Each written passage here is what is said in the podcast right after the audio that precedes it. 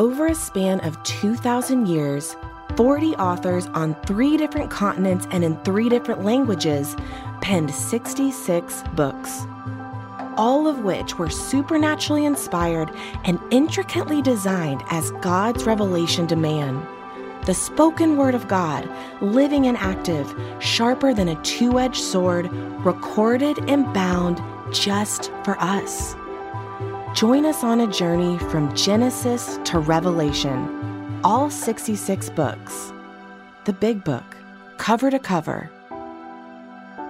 This is Michael Easley in Context. We are delighted to have Dr. Mark Chavalas back on the broadcast. Dr. Chavalas' pedigree is long. I just looked up your CV and it was 39 pages, and it wasn't updated since 2014, Doc, so you got some work to do, brother. I suppose so. In addition to teaching world history courses on ancient Mesopotamia, Iraq, Egypt, Israel, Turkey, Iran before Islam, Syria, Greece, Rome, women in the ancient world, he has taught semesters of the Akkadian. Do you read Akkadian? Yeah, that was my primary specialty in school. Wow. 2 semesters of the Sumerian language. His research in the past decades centers on the interconnectedness with ancient Mesopotamia and outlying areas we would call Anatolia, Aegean, Iran, Egypt, Syro-Palestine, and even the Adriatic. He's also focused on gender constructs in the ancient Near East and Mesopotamian historiography. His current research is in the Bronze Age, and I'll stop there because I would read this and we waste all our time not getting the pearls from Dr. Chavalas. But we found you through the Logos Mobile Ed programs. And just to encourage you, your interview is getting great response and great activity. So we went back and said, who are the men and women we need to go back and ask for help? And so we appreciate your past ministry with us, and we look forward to talking to you today about the book of Obadiah. So thanks again for joining us. My pleasure. Well, let's jump in. Obadiah, the shortest of the minor prophets. As I understand the book, and you may well correct me, the 21 verses are in some way feature of the story of 2 Jewish brothers. Is that correct? Well, I suppose ultimately they are. Obviously, anybody who's reading the book of Obadiah from the ancient world would understand that when a Hebrew writer is writing about Edom, they're certainly talking about the original ancestor, Esau, who was connected, of course, to Israel itself. And so they would have that in the back of their mind when they were reading this. Oh, the Edomites, they're our relatives, in the same way that if they were, when there's a judgment against Moab or against Ammon, they would say, oh, yes, those are our relatives through Lot, another ancestor, related to Abraham, etc. Edom, of course, will be even more closely related in their mindset. Now, this idea, I think, though it's there in the background, it probably doesn't pervade their immediate concern any more than if you were talking about or interacting with Canadians, you probably wouldn't bring up over and over again, oh, by the way, the Canadians were on the other side of the Revolutionary War. Let me get the question. So as we think about Esau being parallel to the Edomites and Jacob parallel to the Israelites, one of the questions, and you've answered this almost completely now, is would the current reader in Obadiah's time and going forward understand this history? Yeah, they certainly would understand it, but I would say that it wasn't on their immediate concern. All they know is that Edom, our close relatives, are doing us very wrong, and so rightfully so in their mind, God is going to judge them.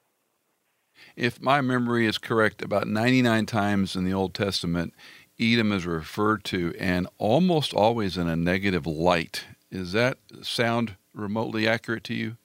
I would say that the negative part is certainly true. Edom, Moab, and Ammon are almost always portrayed in negative lights, especially in the prophetic utterances. So, for example, Ezekiel 35:15, as you rejoiced over the inheritance of the house of Israel because it was desolate, so I will do to you. You will be a desolation, O Mount Seir, and all Edom, all of it. Then they will know that I am the Lord. Yes, and that's just one snippet. It's through so many of the prophets Obviously, we have later ones like Jeremiah. In fact, Jeremiah 49 almost duplicates exactly what we have in the first 9 chapters of Obadiah. As a historian, I'm really interested in trying to figure out, you know, what came first, the chicken or the egg here, and there's no answer to it. And it doesn't even help us give us a clue as to when Obadiah might have been written or the context to which it is describing the problem with Edom, which I think you'll probably want to ask me about, I'm sure, in a second here. Well, you teed it up. Let's go there. Okay. Well, here's the problem. Of the 12 minor prophets, and by the way, the order of the minor prophets seems to be sort of chronological, except when it isn't. Right. And by the way, I think there's nothing particularly divinely inspired about the order of the books. Of course, I'm sure you know the Christian version of the Old Testament has a different order to the books than the Hebrew version. Sure. And the minor prophets seem to be roughly in order, but I think Obadiah is a problem. In the Jewish tradition, Obadiah, at least with some of the rabbis, since there's an Obadiah mentioned as an official of Ahab, which would be in the 800s BC. Right. And so they argue that Obadiah would have been written in the 800s BC. However, there's nothing going on as far as we can tell. There might have been, Edom might have been mentioned as a kingdom once in there, but the context for the book itself appears to be around the time of the fall of Jerusalem to Nebuchadnezzar, which would be at the beginning of the 6th century, in the 590s and the 580s. The problem is, I think I mentioned before, you know, the biblical text is giving us a lot of answers, but sometimes we're asking the wrong questions, or at least we're asking questions that it's not interested in answering. And so the first question might be, who was Obadiah and when did he write?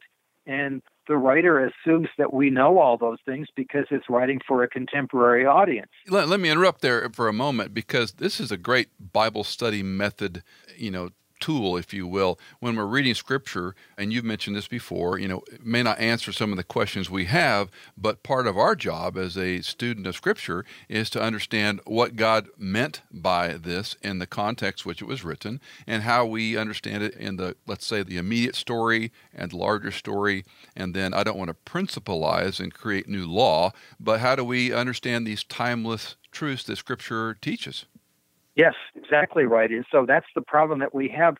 As long as we, I suppose because of my being a historian, I'm a little nervous about being dogmatic about any particular one of my conclusions, and especially with something like Obadiah. It just looks to me like Obadiah is probably composed, or the prophetic oracles are set in the context of the fall of Jerusalem. Now, since it's only 20 verses or so, 21 verses, I also don't know when it was organized and put together. And in fact, we'll discuss this even more with the book of Micah.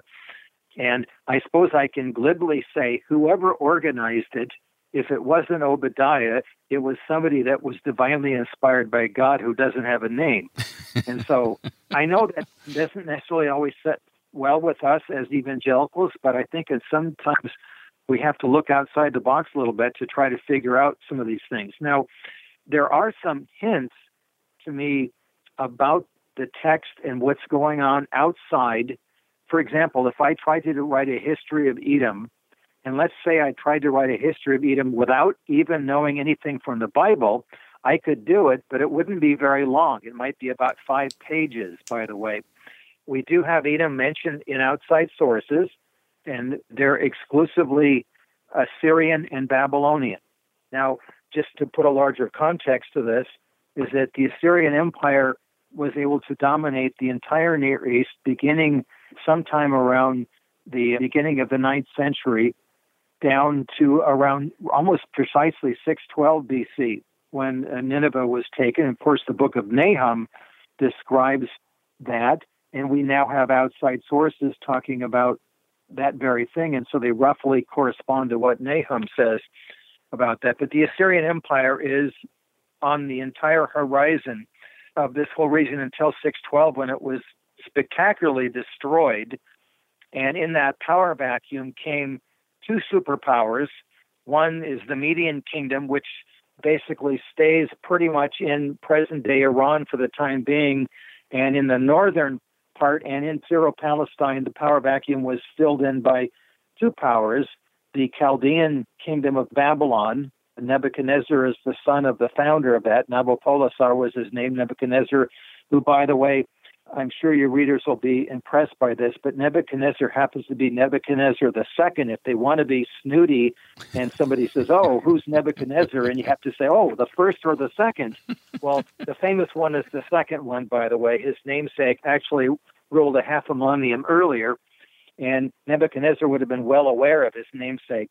The other kingdom was Egypt to the south, and we know from a Babylonian chronicle, which was uncovered in the mid-19th century, that the Babylonians or the Chaldeans, which was the particular dynastic group that was ruling at that time, was able to extract the Egyptians out of Syro-Palestine, leaving them as the primary power broker in that region.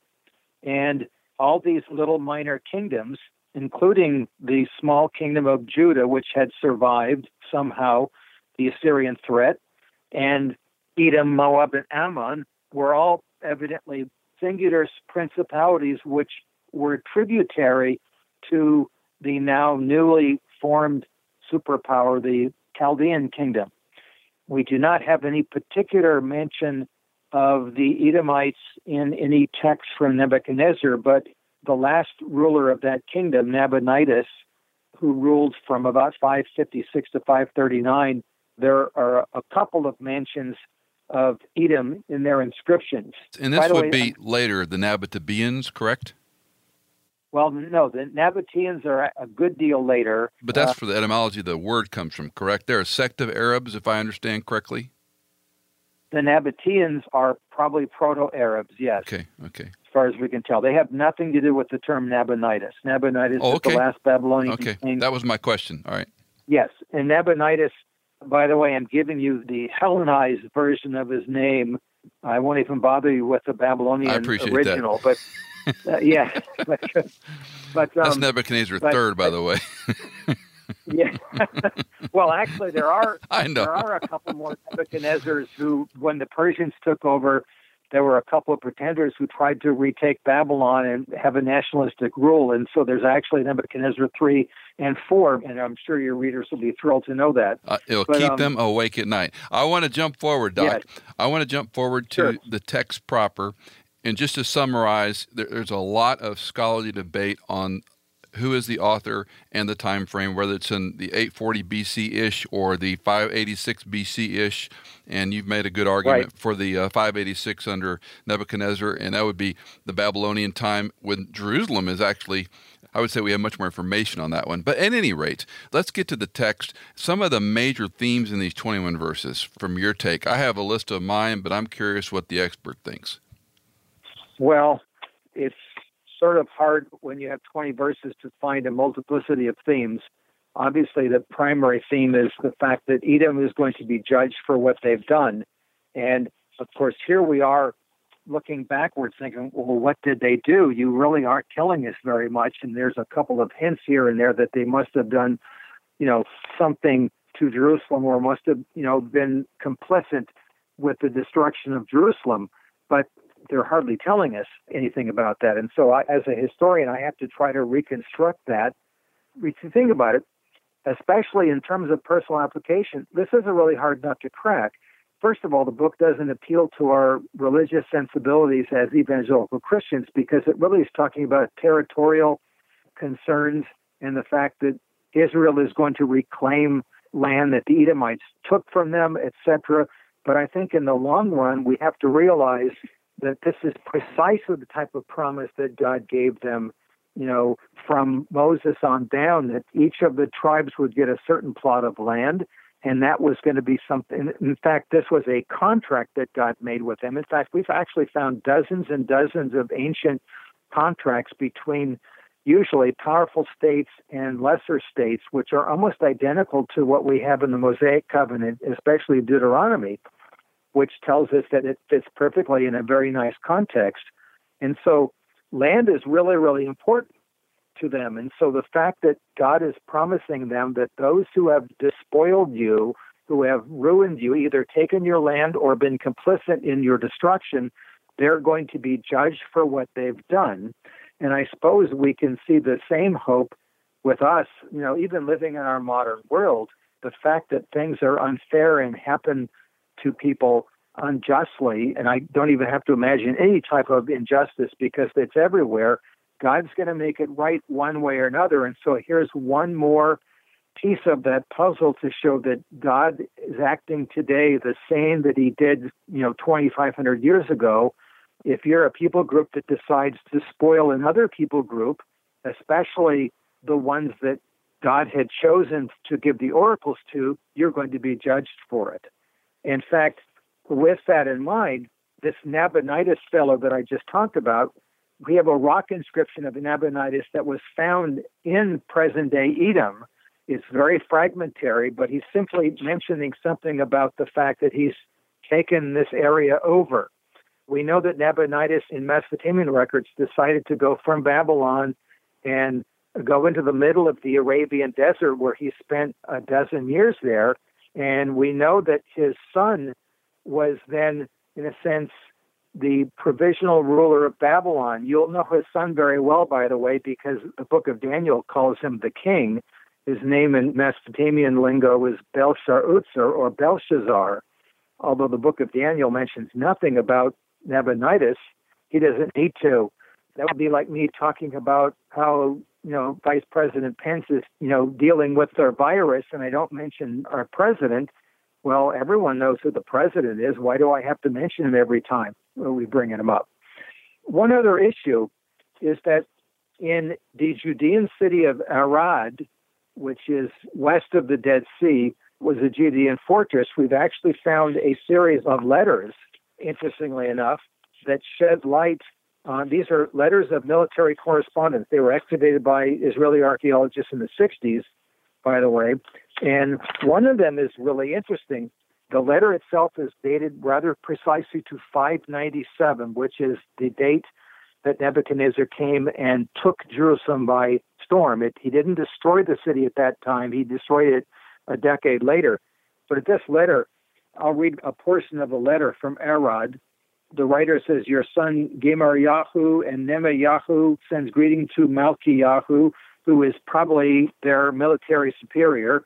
I bless you by Yahweh. Your servant has applied himself to what you've ordered. I'm writing to you, my lord, everything that the man has wanted." We don't know what they're talking about yet. But then he says, "Ashiyahu has come for you, but he's not given them any men.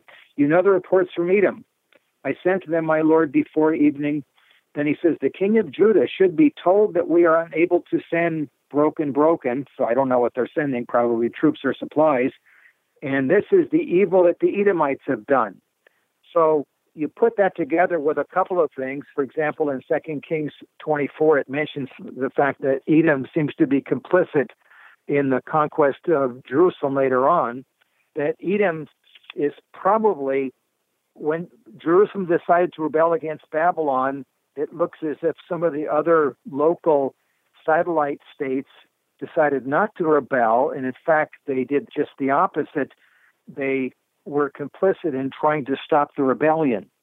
In fact, if you look at what the Edomites do, interestingly enough, I'm sure if you would have had the Edomite description of what they did and why they did it, they would have said, well, we're under contract. We have a loyalty oath with Babylon to stay with them. You folks rebelled against them, and in the loyalty oath, it says something like this: Babylon will help you when you're being besieged. If Babylon is attacking another kingdom, you will send troops to help us. And so the Edomites, I'm sure, are thinking, we're just doing exactly what we're supposed to be doing. So from their standpoint, they're doing the right thing. But of course, Obadiah is judging them. Now, I'm going to anticipate another question that you might have, and that would be, well, who's Obadiah writing to? Certainly not the Edomites. They're not going to be listening to this. I doubt if Obadiah went all the way down into the deserts and into Mount Seir and rolled up his scroll and said, hey, folks, I got a really bad message for you from the God of Israel. No, he's doing it for the Judeans at that point, basically saying, you know, this has happened, and you folks are quite hurt by this, but they're going to be judged for this terrible thing that they've done. some of the recurring themes through prophetic literature in general, and these ideas of the day of the Lord, the day, these programs that we are attracted to. And we do have in the book of Obadiah some of these references, especially in the midpoint of the book. Many Bibles use a sort of an intermediary title, the day of the Lord and the future. The day of the Lord draws near for all the goyim, the nations, 1 verse 15. Yes. As you have done, it will be done to you. Your dealings will return on your own head, because just as you drank on my holy mountain, all the nations will drink continually. They will drink and swallow and become as if they had never existed. And then to me, Doc, the interesting Mount Zion reference, because this is the center of Israel's worship. I mean, from Abraham and the offer of Isaac to the temple complex, to Christ's return, to Christ's ministry, so many images we have both geographically and theologically. On Mount Zion, there will be those who escape, and it will be holy. Yeah. And the house of Jacob will possess their possessions. Then the house of Jacob will be of fire, and the house of Joseph a flame, but the house of Esau, stubble. And they will set them on fire and consume them, so that there will be no survivor of the house of Esau. So it's a terrible message, even for whether it's Judah or Israel's a primary hearer. And then we have to envision these messages, of course, did translate for other people groups, obviously. But the long game hope for this, as I'm teaching through these books, one of the things I'm learning and trying to remind our folks is these people who heard this did not see this. They didn't see the outcome. They didn't live to see the outcome. And it strikes me they had to live by faith just like we do, and yet justice is a two-edged sword, is it not? It cuts to administer punishment in order to administer mercy. You can't have a one-edged judgment. So the bad news is for Edom, the Edomites, and those against Israel, and you can lump the Assyrians in there and all the Middle Eastern groups that hated Yahweh and hated Israel. Yeah. But the good glimmer of hope is what, Doc? Well, the good glimmer of hope, I think, that is for the Christian, I think, is really, if you think about it, no different than the hope that we have. What do we have as hope? We have the hope of our complete restoration to God. Our resurrection is our hope. It's something that has not happened to us. We are expecting it to happen in the future. Why? Because of God's character. One of my favorite verses is Hebrews 7:25, where it describes Christ as being able to save us, and the old King James is the uttermost, of course. And so, at that point, I think that, the principle in Obadiah in particular is really no different, is that, first of all, God will judge our enemies. Secondly, those of us who are following Yahweh will be redeemed from it in some future way, although we just don't know when, we don't know where. This whole idea of the day of the Lord, which, of course, is never explained to us. There's no manual telling us what the day of the Lord is. But if you put all the things together and try to, make some sort of analysis out of it, which people have done, you have to assume there must be some sort of judgment where God is going to make things right. Is this a one-time deal, or is it a continual deal? Is the issue. In other words, people will often be concerned, well, was there a historical context to this? Is there also a prophetic, futuristic context to it? And I suppose my answer is yes. Yes, I knew you were going to say that. Let me interrupt again and ask Mark, one of the things I'm attracted to, again, as I study this, it ends with this reference to the kingdom will be the Lord's. And I often remind folks, 2 Samuel 7, you should have memorized, if not the first 17 verses, at least you should understand this messianic promise that begins very clearly here. And let me just read a part of it. This is 2 Samuel 7, verse 12. When your days are complete and you lie down with your fathers, I will raise up your descendant after you, who will come forth from you, and I will establish his kingdom. He shall build a house for my name, and I will establish the throne of his kingdom forever. I will be a father to him, and he will be a son to me. And it goes on, my loving kindness shall not depart from him. Your house, verse 16, and your kingdom will endure before me forever. forever. Your throne will be established forever. And then, of course, we have a divided kingdom, monarchy, a divided kingdom. We have, many, almost 50-50 between the northern and southern kingdoms. 38 of them of the 40 are evil or do evil. Yes. So we have this ongoing failure of kings. We end this very short minor prophet, the kingdom will be the Lord's.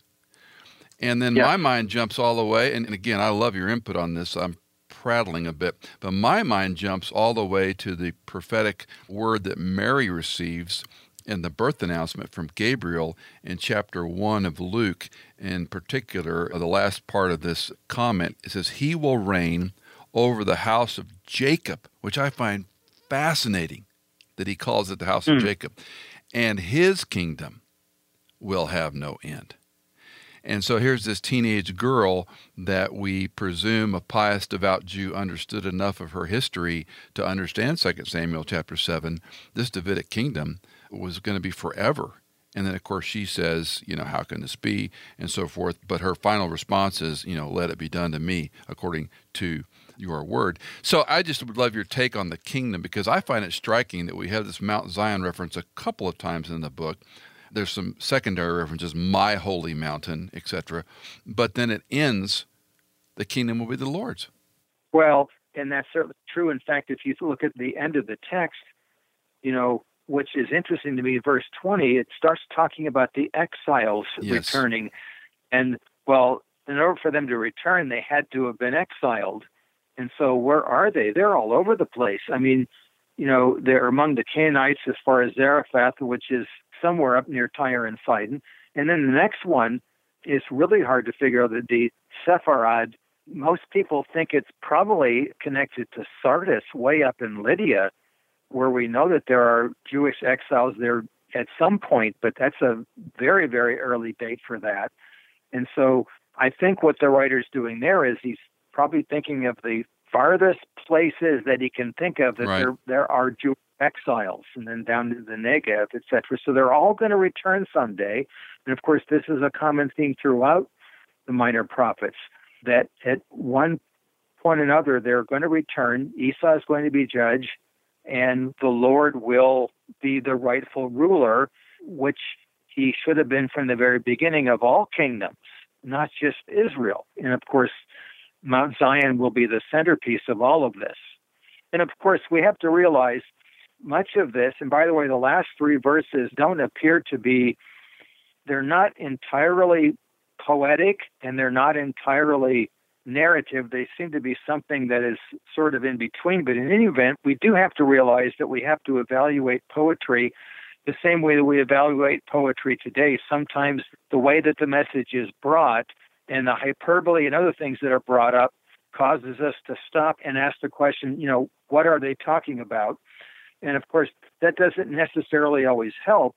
There's certainly something rather specific here, is that Israel is going to be redeemed at some point, both the northern and southern kingdom. The exiles will return, and the way that God had planned the kingdom to be will be done, though there's no particular message of Messiah here. It's certainly implicit in that. And the fact that Obadiah doesn't bring the Messiah up is really rather irrelevant if you think about it. We've got, a whole 21 verses here. We can't expect every theme to be brought up, by each prophet. That's why we have each of the prophets. Let me read a quote from Michael Van Lanningham and get your comment or opinion on it. He says, it is a literal geopolitical kingdom in which there was a ruling king, replete with authority that is exercised over a literal people and a literal land.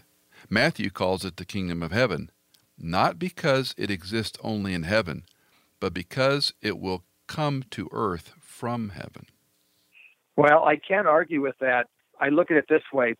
When we're in glory looking back, we're probably going to look at our interpretations and say, we could have done a better job. It's not exactly like we thought. But my rule of thumb is I'm going to take things literally if I can't figure anything else out.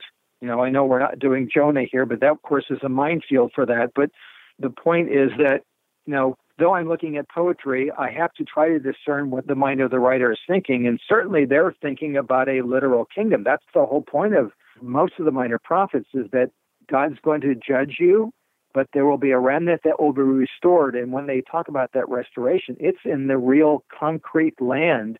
I mean, if you think about it, if I'm an average Israelite, I don't want to leave my land because grandpa and grandma are buried underneath and their ancestors are buried underneath them. In fact, there's sort of a strange perversion in some respects with the Mesopotamian ideal that you actually had to take care of your ancestors because they were still conscious, even though they were dead and they didn't get around very well any longer. They still need food and sustenance. And I think there's hints of that when you think of Joseph talking to his descendants in the end of the book of Genesis. He basically says, you know, someday God's going to cause you to leave this land of Egypt and return to the land that God promised you. When that happens, make sure my bones go with you. Mm-hmm. And I don't think he's simply saying that in terms of a sensibility like, gee, I'd like to make sure that I get buried under a nice tree. It's, no, I might have a consciousness. I think there was a, you know, they had not been given much of a revelation of what the difference of life and death, of the fact of what happened after death, was very, very unclear. In fact, the last place I would go to understand the concept of the afterlife in the Bible would be the book of Job. First of all, it's poetic. Secondly, it's usually being described by some of Job's friends who've got bad theology. Right. Okay, Mark, give us your landing. When you read the book of Obadiah and you think of men and women studying this book, what's sort of the, if you will, the lesson, the application, the key teaching you think we should draw from this?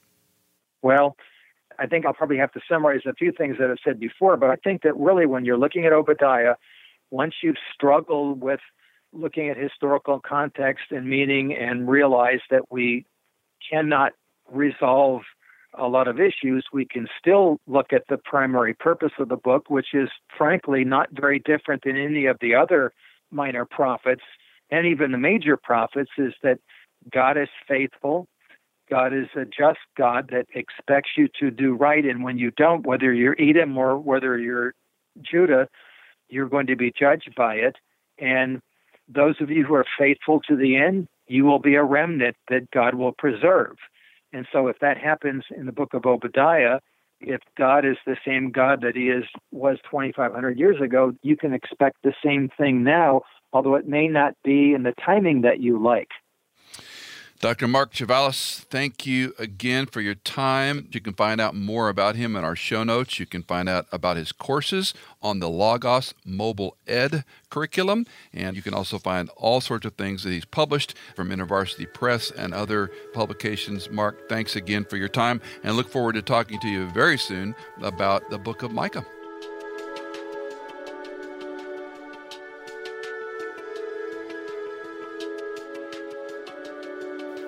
Michael Easley in Context is fully funded by our listeners.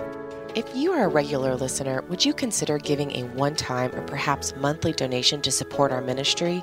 You can give at michaelincontext.com. In Context is edited, mixed, and mastered by Tim Hull, produced by Hannah Seymour, and music composed by Chad Gates.